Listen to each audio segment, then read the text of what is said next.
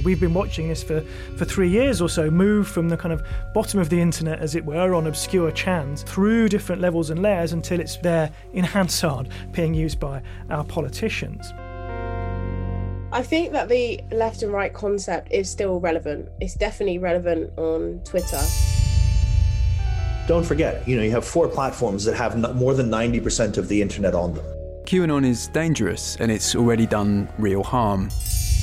Memes can be quite concise ways and quite funny ways of really pointing out a very stupid point that maybe like a politician's made or like a really stupid policy to take the red pill. It offers a system, it, puts sense on things, it, it puts order on maybe a lot of things that you've been feeling. So maybe facts don't care about your feelings, but for QAnoners, it's your feelings that send you out looking for facts.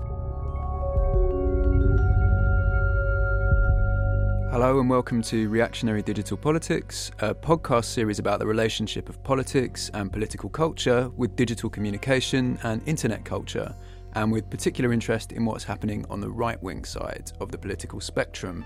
This is episode 7 Who is to Blame? And who are we?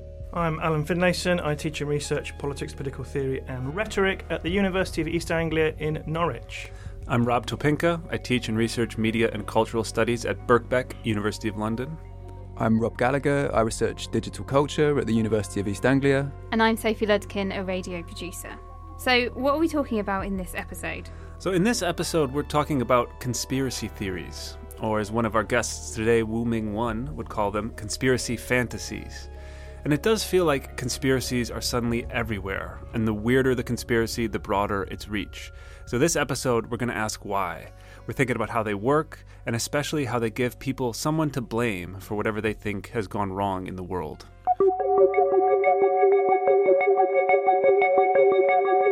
And we are, having deferred it from episode one, finally going to talk about QAnon.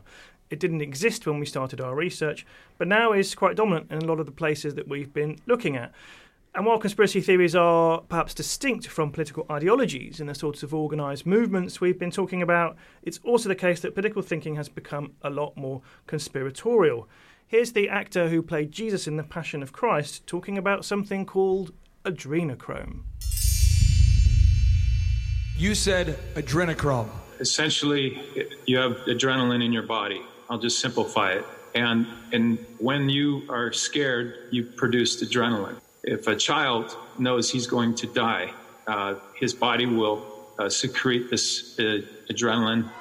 Followers of QAnon are obsessed with the idea, without having any evidence, that Hollywood celebrities and other famous people torture children to extract adrenochrome, some believe to use in satanic rituals. Before we get to the satanic rituals, though, uh, we need to think a bit about why there are so many conspiracy theories around today. So, to make sense of this, we have to start by recognizing, I think, that conspiracy theory and conspiracy thinking is very deeply embedded within the ways we normally think about politics. The American politics scholars Russ Muirhead and Nancy Rosenblum make the point that America, for instance, is founded on a claim about conspiracy, about King George plotting against the people in the 13 colonies. And we might think of the way a lot of anti capitalist politics suggests that capitalists are rigging the system against the rest of us. These aren't necessarily wrong claims, it's always more complicated, but democratic politics is in part born of opposition to small groups running everything. There's a bit of democratic politics which is inherently suspicious of power of all kinds, of how it might subvert democracy, and which wants to make everything transparent, put things into the spotlight, expose all the shady dealings. Today, though, conspiracy theories are about all kinds of things moon landings and the flat earth, COVID, 9 11, the deep state, and in the world we've been studying, conspiracy theories about the Great Replacement to displace white people from Europe, and cultural Marxists who are said to have infiltrated the government and be secretly plotting against all of us. So I think it's worth distinguishing between some things. On the one hand, there are claims that are about some specific issue, construed as a conspiracy. The idea that people are hiding something in order to get a bill passed, to promote a policy, or to get votes. When someone says that George Bush and Tony Blair were part of a conspiracy to invade Iraq, I think that term is sort of a critical evaluation of the policy. It implies a kind of democratic objection to just a few deciding on a policy without regard to the interests or outlooks of everybody else. That's different from arguments where conspiracy is a theory with a capital T, a sort of meta explanation of everything, and where the specific conspiracy someone's talking about is just an example. That is, you start from the premise that there definitely are dark cabals running everything and behind everything, so you just have to work out how 9 11 connects to the war in Iraq, which connects to the New World Order, which connects to the end of the Cold War, which was itself invented by the elites, and so on, until the moon landings and flat Earth and immigration policy are all part of one big, endless conspiracy. Right. So people do, in fact, make secret agreements to break the rules, exploit people, and just sort of generally do bad things. But people also invent grand, totalizing explanations for everything that is wrong in the world. We spoke to Wu Ming 1 of the Wu Ming Collective about this. Okay, okay. Who is he and what is that? The Wu Ming Collective is an Italian collective of writers and artists, and they have staged some political actions in Italy too. But instead of using their own names, they use the Chinese word Wu Ming and a number. Uh, and Wu Ming means anonymous. So we spoke with Wu Ming 1. Okay, but why? Why did we talk to Wu Ming 1? Well, Wu Ming 1 has a place in this story. So before their name was Wu Ming, they used the name Luther Blissett, when they wrote a novel called Q about heretics and revolts and conspiracies in Renaissance Europe. So we'll come back to that. And Wu Ming 1 has written a book about conspiracy theories. But the point of this is Wu Ming 1 told us we need to distinguish between actual conspiracies and imagined ones, conspiracy facts and conspiracy fantasies. There are conspiracies uh, taking place all the time. Uh, so, what's the difference between real conspiracies and imagined, fantasized conspiracies such as QAnon or the Judeo Masonic uh, uh, conspiracy or the Great Replacement uh, and, and, stuff like that.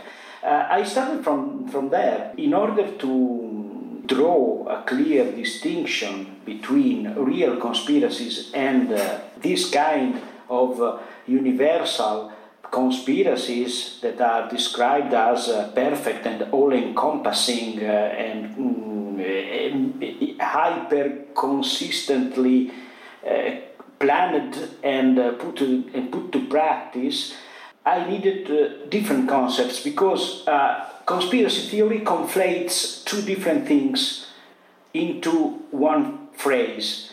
And, and there's also a problem when it comes to translating it in languages different than English.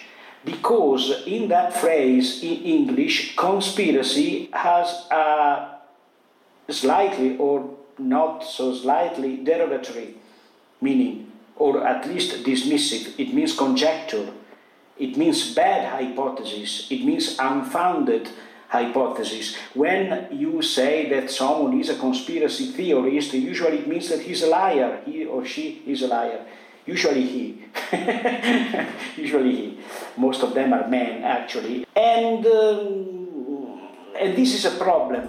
So it's important to remember both that conspiracies do, in fact, happen, and that the term conspiracy theory can be a way of trying to undermine anyone questioning powerful people. So this is why Wu Ming 1 prefers to talk about conspiracy fantasies. Conspiracy fantasies are that kind of phantasmagoric hallucination of a hyper coherent, a hyper consistent, perfect uh, mega conspiracy to rule the world, to rule the whole reality around us. The word fantasy is really useful here because it's a reminder that conspiracy theory is a response to a very confusing world, a world where a lot of politics is not very transparent and is often corrupt. So there is a reality to the fantasy. Wu Ming 1 calls it the kernel of truth in a conspiracy fantasy. The fantasy responds to a real problem. It gives us a place in the world. It makes us one of the people who can pierce the veil, who are in on the secret, and who are ready and willing to fight for what's right. That's not to say conspiracy theories or fantasies are harmless. Matthew Feldman, director of the Center for Analysis of the Radical Right, told us that, in fact, conspiratorial thinking might be a defining feature of fascism. So we talk about these elements that are kind of at the core of fascism, that if you take them away, it's something else. So for example, you know, kind of a forward-looking revolution oftentimes is seen as is separating fascists as it is from kind of conservatives and, and others. And it's it's starting to occur to me that one of those elements may well be conspiracy theory, which is to say, can you be somebody who's fascist or radical right and not engage in conspiracy theories. I certainly think you can to be a liberal or a Marxist or even a Stalinist. You could point to iron rules of history. I'm not so convinced that you can be a fascist, certainly a fascist ideologue, without seeing the conspiratorial hand of you know a small cabal oftentimes you know rendered as jews uh, out to destroy them. So i'm i'm really getting close to thinking that it is a defining feature of fascism and the radical right. So the fantasy responds to a real problem but it often does so by identifying a secret cabal often as matthew feldman said a cabal conceived of as jewish so it's not surprising that George Soros, for example, is a key enemy in the QAnon fantasy. Uh, this is an example of what Matthew was telling us earlier in the series when he talked about uh, metonymy. Here, a figure like Soros comes to stand in for this sinister cabal uh, and provides an acceptable way of kind of laundering anti Semitic ideas about who runs the world. So I think it's important to reflect on how this kind of conspiracy theory sort of does work for a larger political kind of theory or ideology. Because what it's really doing fundamentally is assigning blame. It's pointing out a bunch of things, real or imagined, felt or experienced, and then giving them a reason. It's like a theology that's trying to explain suffering, why bad things happen to good people, why the world isn't as right and great as it should be. And it's saying that that's not just an accident, but it's the action of a hidden hand, of evil forces. And the conspiracy theory gives people a way of distinguishing between friend and enemy. In a lot of the online conspiracy material that that is what it's all about how to spot the symbols of the Illuminati, how to see in the eyes that someone is possessed, or how to recognize the key terms in their agenda, how to recognize the gestures and phrases of your allies so you know who's on your side and who's not. That's part of the appeal of the red pill. It gives you a special way of seeing, gives you knowledge and insight that others don't have, so that you can feel armed against evil. Which brings us to QAnon. So, the core belief of QAnon is that a cabal of satanic pedophiles runs a global sex trafficking ring, and Donald Trump was going to, and maybe still might, expose, arrest, and punish them all, which is why they all conspired against him. So, the cabal is composed mostly of Democrats, celebrities of all kinds, and as we've been saying, George Soros. So, it's also highly anti Semitic. So, where did all this come from? Well, on the one hand, it came from the history of conspiracy fantasies, as Wu Ming 1 would call them but it gives them a new twist. In this case, we can sort of say exactly where it came from. It started on 4chan. Which is? 4chan is an unmoderated image board founded in 2003 that's developed its very own its own very intense and for outsiders very obscure subculture. Lots of things on the internet that would later become well-known memes or phrases in fact started on 4chan like lolcats and rickrolling. But it also has some political threads and was heavily involved with Gamergate, which we've talked about in previous episodes. But anyway, a poster calling themselves the Q Clearance Patriot began posting cryptic, semi prophetic messages on 4chan, and the idea developed that this was an insider from the Trump administration who was letting true patriots know, in coded form, what was really going on, the truth of the cabal and the plans for arresting them. Typical Q posts are basically a series of questions. For example, one from October of 2017 included things like Why does POTUS surround himself with generals? What is military intelligence? Why go around the three letter agencies? What Supreme Court case allows for the use of MI versus congressional, assembled, and approved agencies? QAnon followers call these drops crumbs and they organized across various platforms to do their own research and bake the crumbs into bread.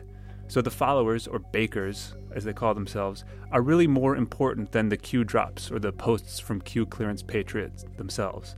There haven't been any Q drops since January 2021, but in a way that doesn't really matter. And it's better not to get hung up on the so called beliefs of QAnon followers, not just because they're so bonkers, but also because the point of Q isn't developing a coherent worldview.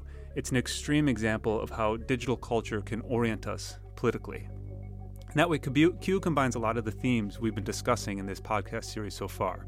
It works because digital media both networks and decontextualizes, because it makes DIY everything, including worldviews, really easy, because it's addictive and fun, because it allows us to create subcultures that are unintelligible to outsiders and make you feel like you're in on some kind of secret. So Q has enabled people to get together and develop and mutually test all kinds of theories. It gives people something fun to do, trawling and tracking things across the internet to decode the hidden meaning of the world.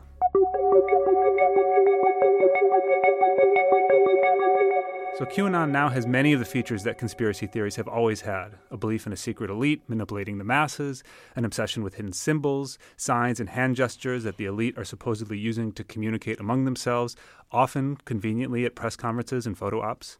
Uh, the basic idea that what seems like reality is always a hoax, a manipulation, or a false flag.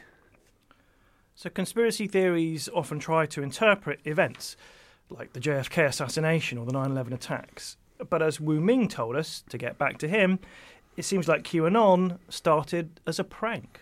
Well, in the spring uh, uh of uh, 2018, uh, my old pal Florian Cramer, which you had a, a conversation with uh, not long ago, uh, sent me an email saying um, it uh, looks uh, like someone took the old Luther Blissett playbook in order to construct a conspiracy theory for the alt right. it's just like that. And there was a link to a, an article which uh, just appeared on Vice. One of the first um, uh, detailed resume of uh, of QAnon as a phenomenon. QAnon had started a few months before uh, in the autumn of uh, 2017, and it was gaining momentum. You know, it was becoming big. It was increasing its influence uh, because it has just um, turned from niche phenomenon, 4chan 8chan, to a more important, a more relevant phenomenon, which you could bump into on uh, mainstream social media such as Facebook, Twitter, Instagram, etc. I, I read the article and then looked for some more material and understood that the template from the narrative premise of QAnon was taken from our novel Q. At least that was the, you know, the appearance of that. It was, it was uh, apparent because there was a guy, an anonymous guy, posing as a government insider, or at least as someone uh, who was aware of state secrets at the top level of the US government, uh, sending dispatches to an alleged community of, you know, of patriots, of revolutionaries in a way, which was the 4chan and then the 8chan community, uh, using Q, the letter Q, as a signature, and warning that a final field battle between good and evil was upcoming, was imminent, uh, and that's the you know the beginning of our novel Q. In our novel, there is a guy, an anonymous guy, posing as someone who's aware of uh, very important confidential information about how the princes and bishop of uh, 17th century Germany are want to uh, repress, want to destroy a peasant insurrection, uh, the so-called peasant war, 1524, 1525 in Germany. Uh, this guy sends dispatches to the community of insurgents using the letter Q as Kohelet, the book of the Bible, as a signature, suggesting that the forces of evil must be met in, uh, must be confronted in a final field battle in a place called Frankenhausen in Thuringia, a region of Germany. Uh, in doing that, this guy uh, is uh, spreading false information, uh, and the revolutionaries, the peasant, uh, the peasant insurgents, and and have destroyed they fall in a trap, they fall into a trap because of that false info. Okay, so when I when I heard about QAnon, when I read about QAnon, when we as Ming Collective read about QAnon, felt engaged in a way because we started to wonder: Is this guy explicitly quoting, citing from our book, making references, making tongue-in-cheek references to our book? By this guy, I mean the initiator, the first, uh, the prime mover, the, the beginner, the, the first guy who wrote uh, Q drops on 4chan in October and November 2017. The author of the Q drops, the, the first author of Q drops, uh, uh, is probably most likely a different person from the guy who kept writing them after December 2017. There are even textual analysis of um, of uh, the Q drops uh, suggesting that there was a change in style, there was a change of end, and probably most likely the second guy was Ron Watkins of 8kun. Anyway, this is not important right now. Okay, we also we also felt that the QAnon community was dealing with issues we had dealt ourselves back in the 90s. Conspiracy fantasies centered around satanic ritual abuse, so this really is quite a weird story, right? We've got some kind of Italian art political co- collective writing a novel, uh, imagining some conspiratorial heretic figure from the 16th century that gets picked up perhaps as a prank by somebody playing around on 4chan, pretending to be some dark conspiracy figure from the 2020s. And then the internet sort of makes this become kind of a real thing, or at least a thing that people believe in and a thing that people are following you could fall down a whole conspiracy rabbit hole of your own trying to work out who's really behind this and what they were doing. I think the point is just to understand the weirdness of how certain kind of artistic, aesthetic activities can get folded in, taken out of context, reworked and repurposed and become something else. Right, and arguably it's not that important to determine who started this, what their intentions were, what they might have been cribbing from where. Florian Cramer, who Wu Ming 1 mentioned there, is an artist, writer, and researcher based at the Willem de Kooning Academy in Rotterdam, uh, and he spoke to us about this. For him, QAnon is less about the Q drops than it is how people have responded to them, or as we've said in Q parlance, how the researchers take Q's breadcrumbs and become bakers who play an active role in arranging them into a new emerging worldview. The most important thing to to um, state in the beginning is uh, first of all, QAnon was shit posting, on 4chan. Yeah, um, it was nothing more than that. Um, it was literally what you call in 4chan lingo copy paster. So it was like a, a copy paste shit posting no, um, probably not meant serious in any way of somebody claiming to be this um, secret agent Q having uh, uh, insight into uh, secret government proceedings and Donald Trump basically saving the world. I mean, mainly this was even, or perhaps this was maybe even a, a completely uh, ludicrous joke, uh, but you found people who actually were believing it. I mean, it's it's almost, I would say, uh, like the Life of Brian by Monty Python, right? Um, where you have a kind of own theory on the origin of, of, of religions, you know, where, where this person, Brian, um, suddenly becomes yeah, the equivalent of, of Jesus Christ and, and the, the founder of a new religion without ever having intended that, you know, and, and then uh, the crowd standing in front of his mother and asking her whether she is a virgin, etc. I think this is more or less what happened with QAnon. So maybe you could describe it as a kind of religious craze indeed. And maybe, yeah, uh, there, there is no good explanation um, for the fact that, I mean, that a new religion could, of all means, originate on 4chan is perhaps the most ridiculous joke, the worst joke of the 21st century, right? uh, I mean, maybe we have to explain what 4chan is. I mean, it's, it's basically a, a, nonsense forum. Yeah, it, it, it is as if you know, out of Dadaism uh, and punk and uh, pop rock, uh, somebody would distill uh, the new Evangelion or something like that. Yeah. Um, so that that's what happened.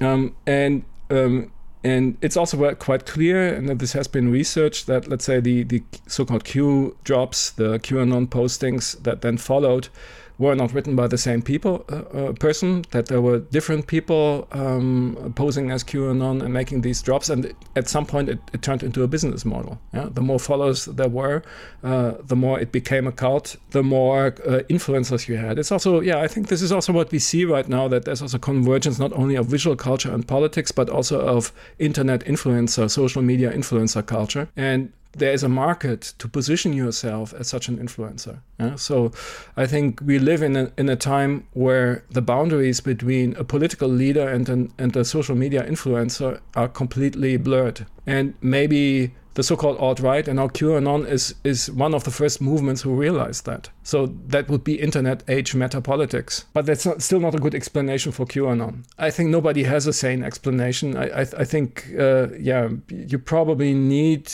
uh, to have a certain milieu um, that is already thinking in apocalyptic uh, religious thought patterns and is receptible for such an uh, ideology. And then it's basically a kind of hodgepodge. Yeah, it's it's a mashup um, of all kinds of elements. It's it's it's uh, QAnon is a hodgepodge of literally evangelical religion. So, for example, the Great Awakening is a is a, evangelical trope that was already used in the USA in, in the 18th century and in the 19th century. Um, so it's literally repeating that, and then um, bringing in all conspiracy fantasies, mythologies that existed in the past. Yeah, um, uh, including anti-Semitic uh, uh conspiracy uh, theories.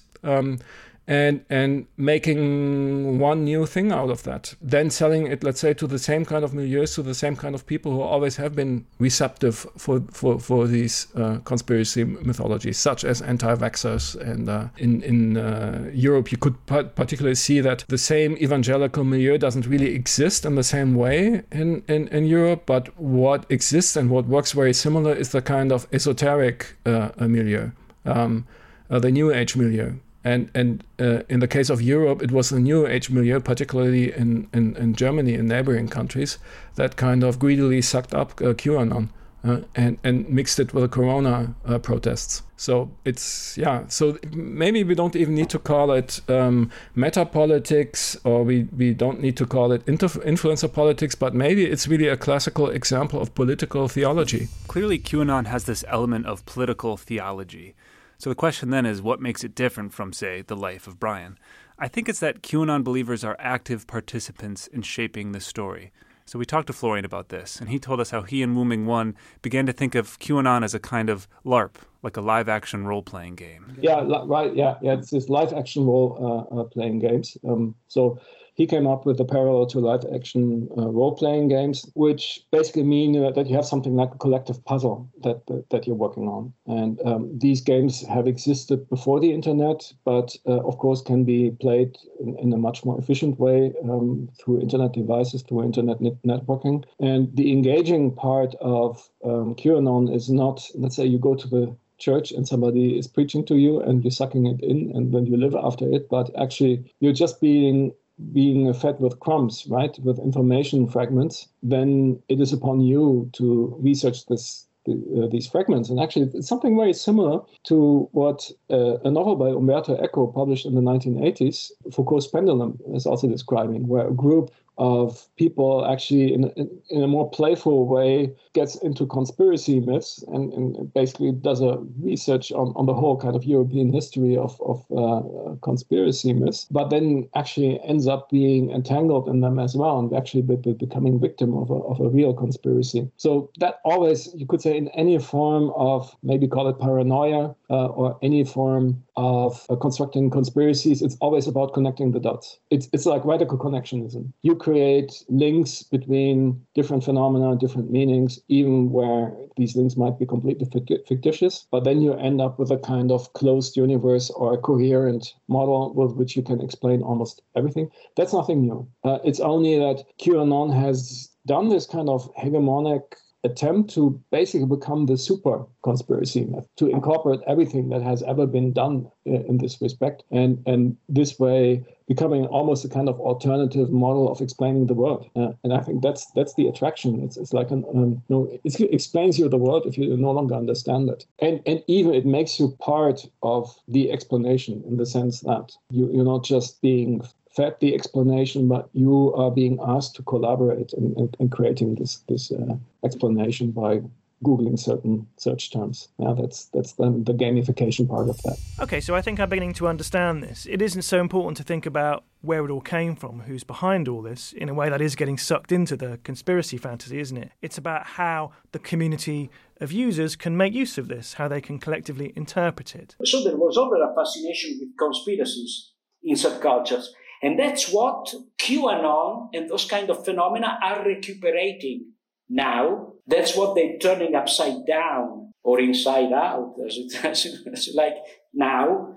And that's what happened with QAnon in a way uh, mimicking the Luther Blissett project. Probably not intentionally. I think that uh, the first guy who wrote, the first anonymous guy who wrote the Q drops was making clear references to our novel Q. But the whole concretion, the whole uh, construction of, uh, of the mega conspiracy, which we now call QAnon, was uh, made mainly by the community using the Q drops, interpreting the Q drops, you know. And those people, most of those people are completely unaware of our novel. Okay, so it was the starting point, the initial spark, but not uh, a constant uh, example or a constant reference. Certainly, the fact that uh, uh satanic ritual abuse re-emerged, thanks, uh, re-emerged in culture, resurfaced in culture, thanks to QAnon and QAnon started with some cryptic, probably playful dispatches making reference to our novel. And we had, uh, you know, investigated satanic ritual abuse many years ago. Is a, this is a set of coincidences. It's incredible. it's unbelievable. So, in a way, QAnon is picking up on very old themes that we find in lots of other conspiracy theories. But what's really interesting about it is, is the community. And to understand this, we need to get back to the technology. Q couldn't exist as it does without digital media. It's what's bringing people together. It's the space where they roam across to find and spread information.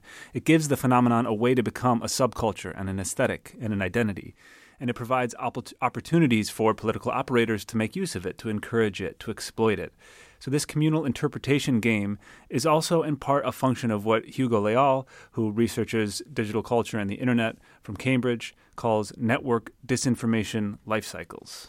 In the context of the intentional dissemination of uh, viral narratives. So, it, it intends to describe the life cycle of a viral narrative from birth to growth, death, or actually more frequently adaptation and, and evolution be, because one of the characteristics of conspiracy theories is that they never ever die so and and and it tries to do this through social network dynamics uh, including the affordances of of the medium uh, itself and the way different actors use uh, the medium to uh, promote their ideas or products. So this is where I make a very, very important differentiation between the structural properties of social media platforms and their inherent tendency to promote uh, virality on one side and the different positions and roles played by a multiplicity of actors when, when trying to disseminate a, a, a potential viral narrative.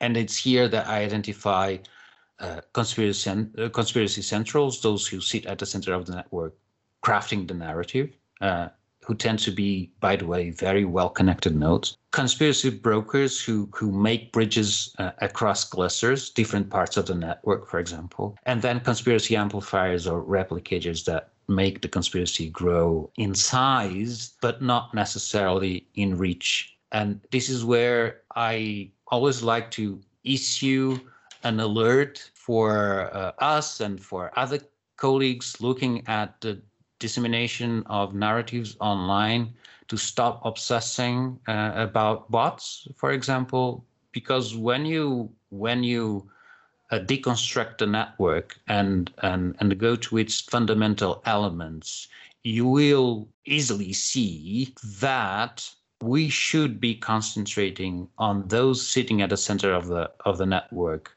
crafting the narrative and then the brokers rather than just uh, those who are replicating and amplifying the narrative because this could be eliminated and the narrative would still spread the important thing here are the ones crafting the narrative the ones uh, and then the ones uh, working uh, as brokers. That is linking uh, different parts uh, of the network, different clusters, thus assuring that the narrative and the network survive beyond beyond the, the disappearance of some of some of these nodes. So if you were to remove, uh, I would say 70 to 80 percent of the network and 99% of the bots, the network wouldn't the, the the bare bones of the network, the structure of the network wouldn't change significantly.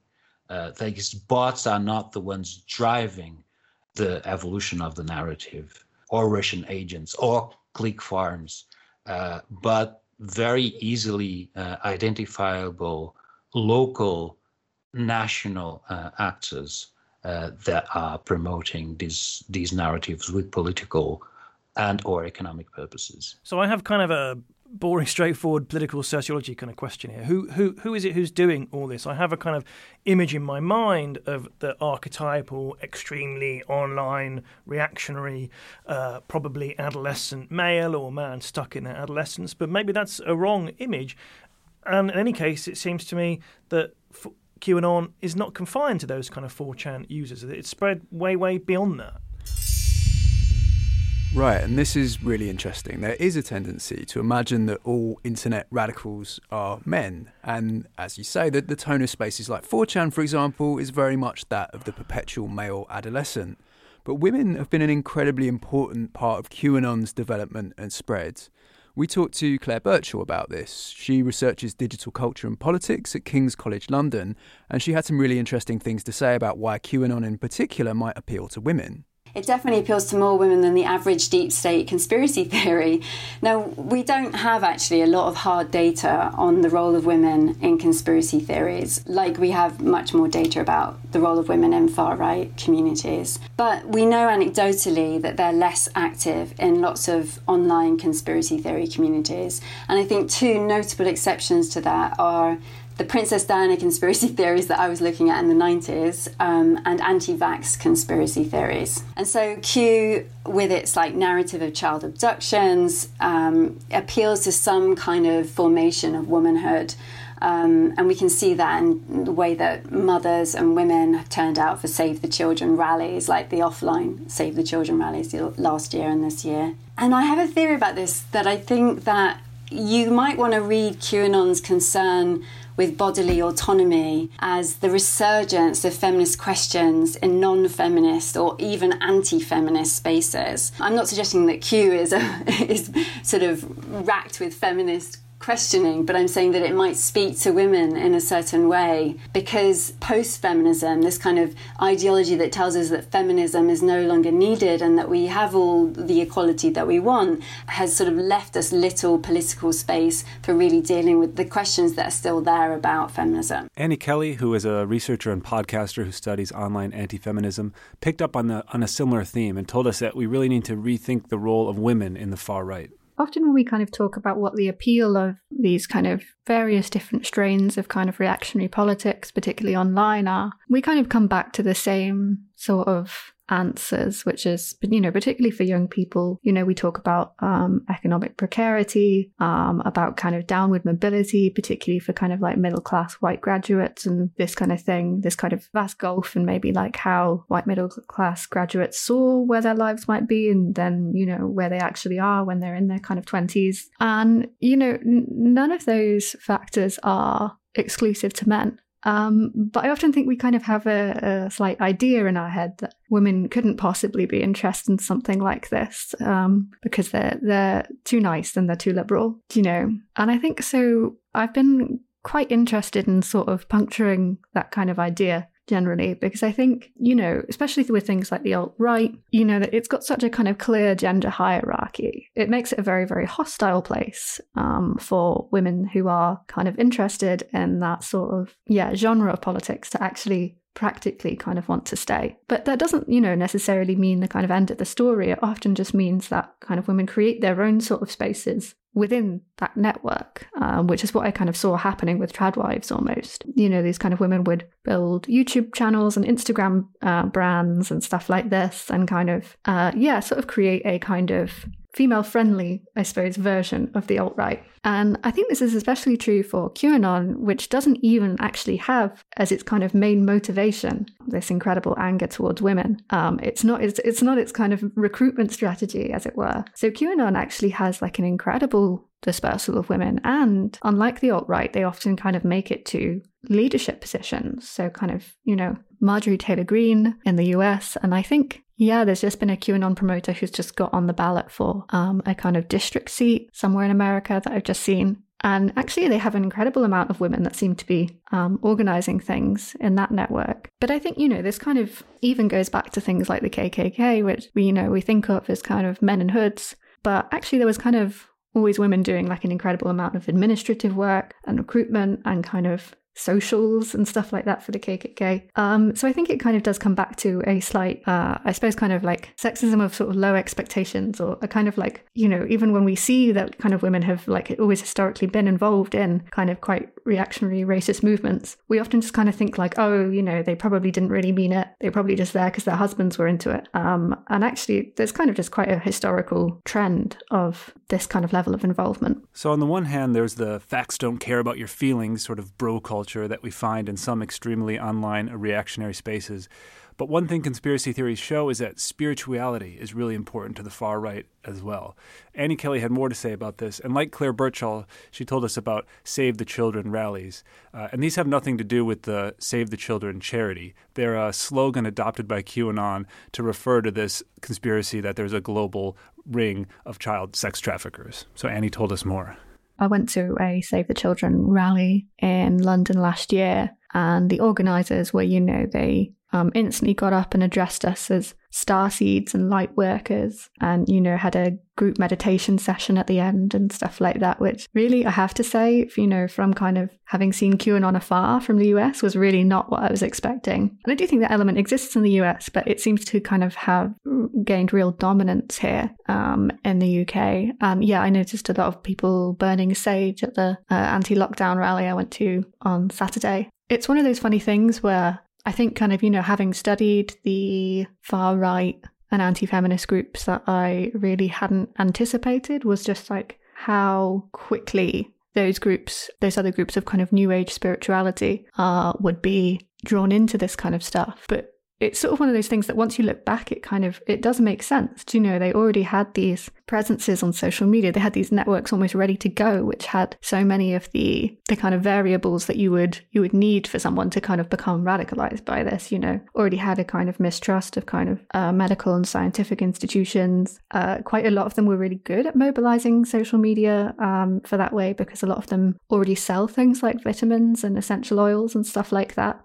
So they kind of had a lot of the core audience essentially ready to go for something like QAnon or anti vax sentiment or all the rest of it. So maybe facts don't care about your feelings, but for QAnoners, it's your feelings that send you out looking for facts. And sometimes that search can take you pretty far afield. So in the US, the assumption tends to be that QAnon supporters are all Trump supporters. But QAnon is a lot weirder than that, and it has a much wider reach. Researchers have found pro QAnon posts in 85 different countries around the world.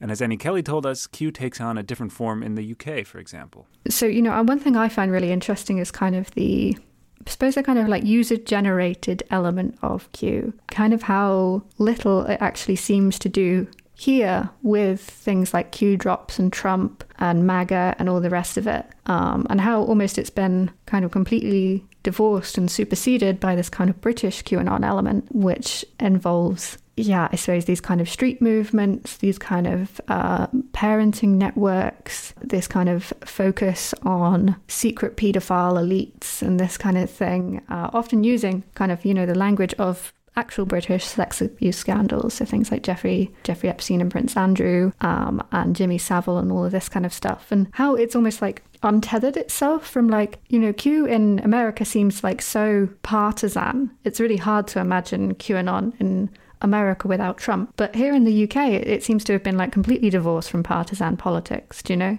There's a really sad place on the internet, this group called QAnon Casualties on Reddit. And it's full of these heartbreaking stories of people's mothers, fathers, wives, husbands succumbing to Q. And that's the kind of language people use on these posts. So there are Q husbands who won't share beds with their vaccinated wives because they're worried about shedding sons and daughters who see their parents for the first time in ages because of the pandemic, and then they discover that they now have Q parents who spend their days on YouTube and worry obsessively that their unborn grandchildren will be abducted and tortured. There are countless stories of Q loved ones falling victims to various financial scams. So QAnon is dangerous and it's already done real harm. It can be tempting to laugh at it. Figures like the QAnon shaman who was involved in the invasion of the US Capitol building is a risible figure in many ways. But these are real people searching for real answers. We asked Florian Cramer why people are so ready to succumb to this fantasy. I, I think uh, the first uh, thing is to understand them. Um, and also to understand them not just on an, an, analytical way, but actually to see what is, and that's also what I s- said together with uh, Wu Ming 1, what is the kernel of truth here? And that, that might be pa- painful. So, so what kind of problems do these movements actually point out what kind of weaknesses in existing political cultural models. Wu Ming 1 told us more about this kernel of truth and how it diverts energy away from real critique and questioning. One of the, the main concepts in my work uh, is a diversionary narrative.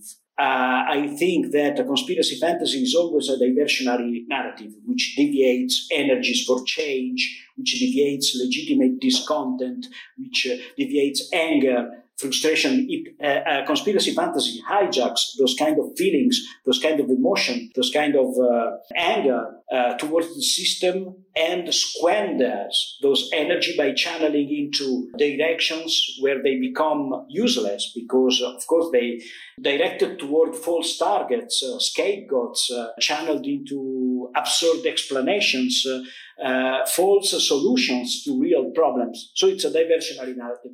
Uh, a conspiracy fa- fantasy always starts around a grain of truth, a kernel of truth. Uh, in Italian, I call it nucleo di verità, nucleus of, uh, of truth. Okay, that kernel is very important. You have to acknowledge it. You have to understand where it is, what it is about, in order to try to prevent hijacking of those energies so, this brings us back to a problem we've discussed before, which is that fact checking and debunking is useless. And actually, it's more than useless because it reinforces the narrative that it's trying to contest. Wu Ming 1 explained to us how this process works. And I think that conspiracies is one of the ways the, capitalist systems achieves homeostasis, achieves stabilization by uh, generating diversionary narratives all the time. The most common diversionary narratives are conspiracy fantasies. So when you debunk conspiracy fantasies, the way, you know, I call them neoliberal debunkers because I think that most of them are defenders of the system, actually, the defenders of the neoliberal consensus. What debunkers usually do is uh, simply demonstrating that the conspiracy fantasy is false in its premises without acknowledging its kernel of truth.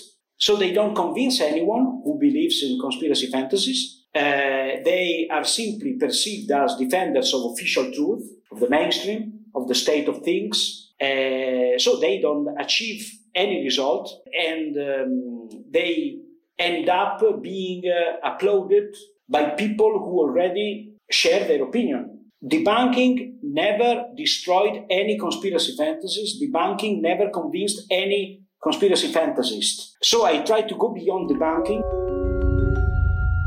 So, theories to fantasies. Can you wrap this up? No. It's a conspiracy theory. It never gets wrapped up. It just goes on and on, making more and more connections until it engulfs everything. But QAnon does tie together a lot of the themes of this podcast anyway, right? It's a new way of thinking about politics that can also be anti political. It's a type of argument that takes advantage of how digital media allows us to connect anything to anything without worrying about its context or its origin. It's something that taps into our emotions, that orients us to a particular way of seeing and viewing the world, and it gives us an enemy. It's pretty powerful stuff. So I often think that the only kinds of academics entitled to talk about solutions are in the chemistry department, but I'll tell you what, next episode we'll talk about solutions. On this episode of Reactionary Digital Politics, you have been listening to. I'm Warming Ming Wan. Matthew Feldman. My name's Clare Birchall. My name is Florian Cramer. My name is Hugo Leal. My name's Annie Kelly. You also heard from me, Rob Gallagher, me, Rob Topinka, and me, Alan Finlayson. And me, Sophie Ludkin. The music was composed by Harriet Riley and produced by Tom Jacob. Production of the podcast was supported by the Arts and Humanities Research Council, by the University of East Anglia, and Birkbeck University of London. We beg of you to smash that like button.